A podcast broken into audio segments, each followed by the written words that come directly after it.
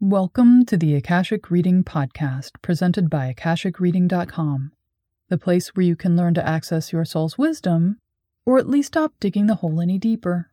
I'm your host, Terry Octana, and today we'll be looking at the way we can unstick ourselves and move forward practically to create the life we each deserve. As an Akashic reader, my days are filled with clients telling me I really want insert activity here, but I can't because. This is then followed by us working through what is required for them to do the thing, which is often very much doable, regardless of the but. From this, I can say the two most common sticking points for people in achieving what they want are 1. They don't have the necessary components at this time to make them happen, such as resources, time, support, knowledge, skill, or funds.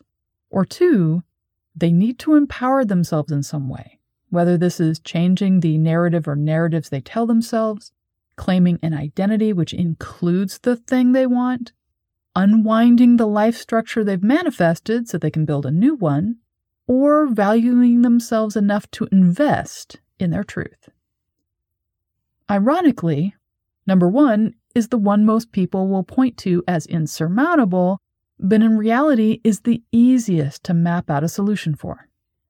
No matter whether your desire is to create things, travel places, or have experiences, the resources are out there. In fact, there are entire industries dedicated to making sure we can get resources in any way we desire from networking sites, barter communities, auctions, service marketplaces, and so on. If we can imagine it, there are ways to get it done for even the most outrageous pie in the sky dreams. The much harder problem is allowing ourselves to connect with what we want, as this almost always involves taking on personal transformation. Well, rather, the process of doing what a person really wants causes a transformation of that person over time. Okay, so oftentimes both. For example, a client wants to be an artist, but they know they can't because they're married and have a career. Their narrative is there just isn't time. Between what their spouse wants, the overtime, maintaining the house, their travel schedule, it just isn't feasible. In this situation, being an artist is completely possible. But two things would need to change the narrative being told, and where the person's energy is being invested. The narrative being presented here is everything in the person's life is more important, relevant, and necessary than being an artist. But what if that weren't true? What if the narrative were changed so being an artist was equal to maintaining the house, the overtime work, and the travel schedule? What if doing art was something which could be equivalent to daily hygiene, like toothbrushing. With just this internal shift, being an artist goes from something impractical, someday, and hopeless to completely in reach within 24 hours. The but has been removed. So, how do you get unstuck when it seems like the issue is so ancient, insurmountable, and implacable, just like the La Brea tar pits? Well, see your life from a Lego perspective. We build our lives through our intentional actions, our reactions to circumstances, and the opportunities we take on or pass by. Which means every piece of our lives is a Lego we've fit together in a certain way. But Legos are built to be infinitely repurposed. We can pull them apart, fit them together in a different way, and have an entirely new thing. So I recommend starting with the statement, I want to, but. Take the I want to Lego and remove it from the but Lego. but Lego. Then add it to a new Lego called So I Get to. The new narrative is then I want to, so I get to. As what we say is what manifests as truth within us, and therefore out into the world, when we change our narrative in this way, it becomes a reality which sets things in motion. Also, the universe won't punish you for doing what you're here to do. We don't have only one sole purpose. We have hundreds. They are often interconnected, of varying lengths and complexities, and rarely require a life of excruciating hardship with brief teases of happiness. Often, what we think of as frivolous, indulgent, selfish, or a waste of time is a key component to what we're meant to be and do in this life. The universe doesn't punish us when we engage in the urge which has been nagging us forever, because honoring our own divinity is one of the most core things we as souls can and should do. And in our doing so physically in this life, we are giving permission to others to do so as well. Which is not to say everything will necessarily be smooth sailing. Investing energy into the thing you want to do and be could lead to a need for boundary setting. While uncomfortable, this helps us and others learn lessons. It can build self esteem, teach others around us how to do and be in the world, and lead us to further unfold our gifts and abilities into this life. All from something as seemingly inconsequential as knitting or building kit cars. So, keeping yourself from doing the thing or things you really want to do is actually a bit selfish, counterproductive, and negative to yourself and others.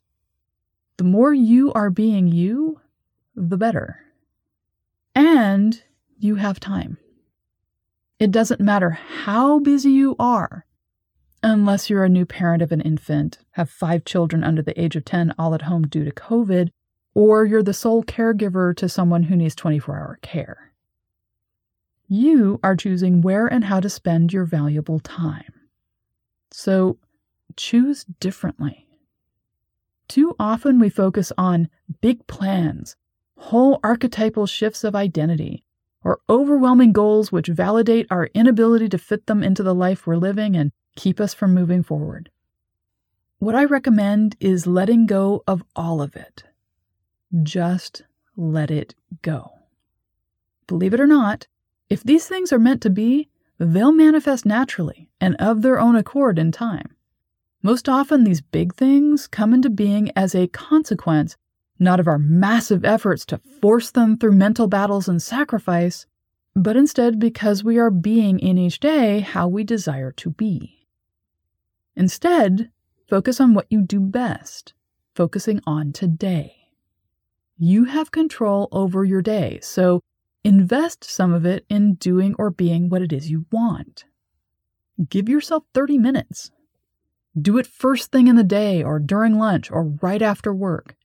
Never let it be the last thing in the day because it will never happen and you'll feel betrayed in the bargain. Set aside a moment to do something, a piece, a part of what it is you want to be doing. If you can, Increase the amount of time each day and look to larger blocks of time on the weekends. And if you really need to look at the big picture, think of what you'll be grateful for or regret more lawn care and honeydews getting done, or having manifested your best self into the world. And then, of course, there's the 10,000 hours.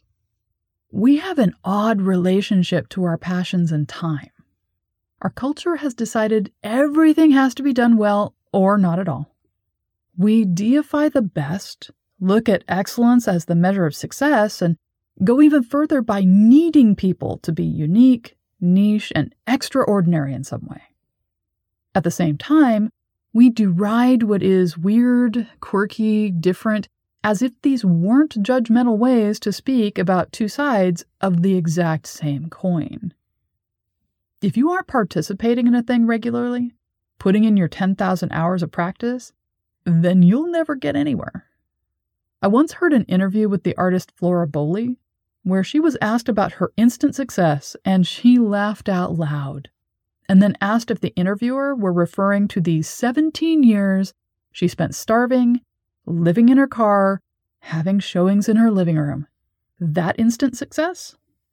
Every journey starts with the first step.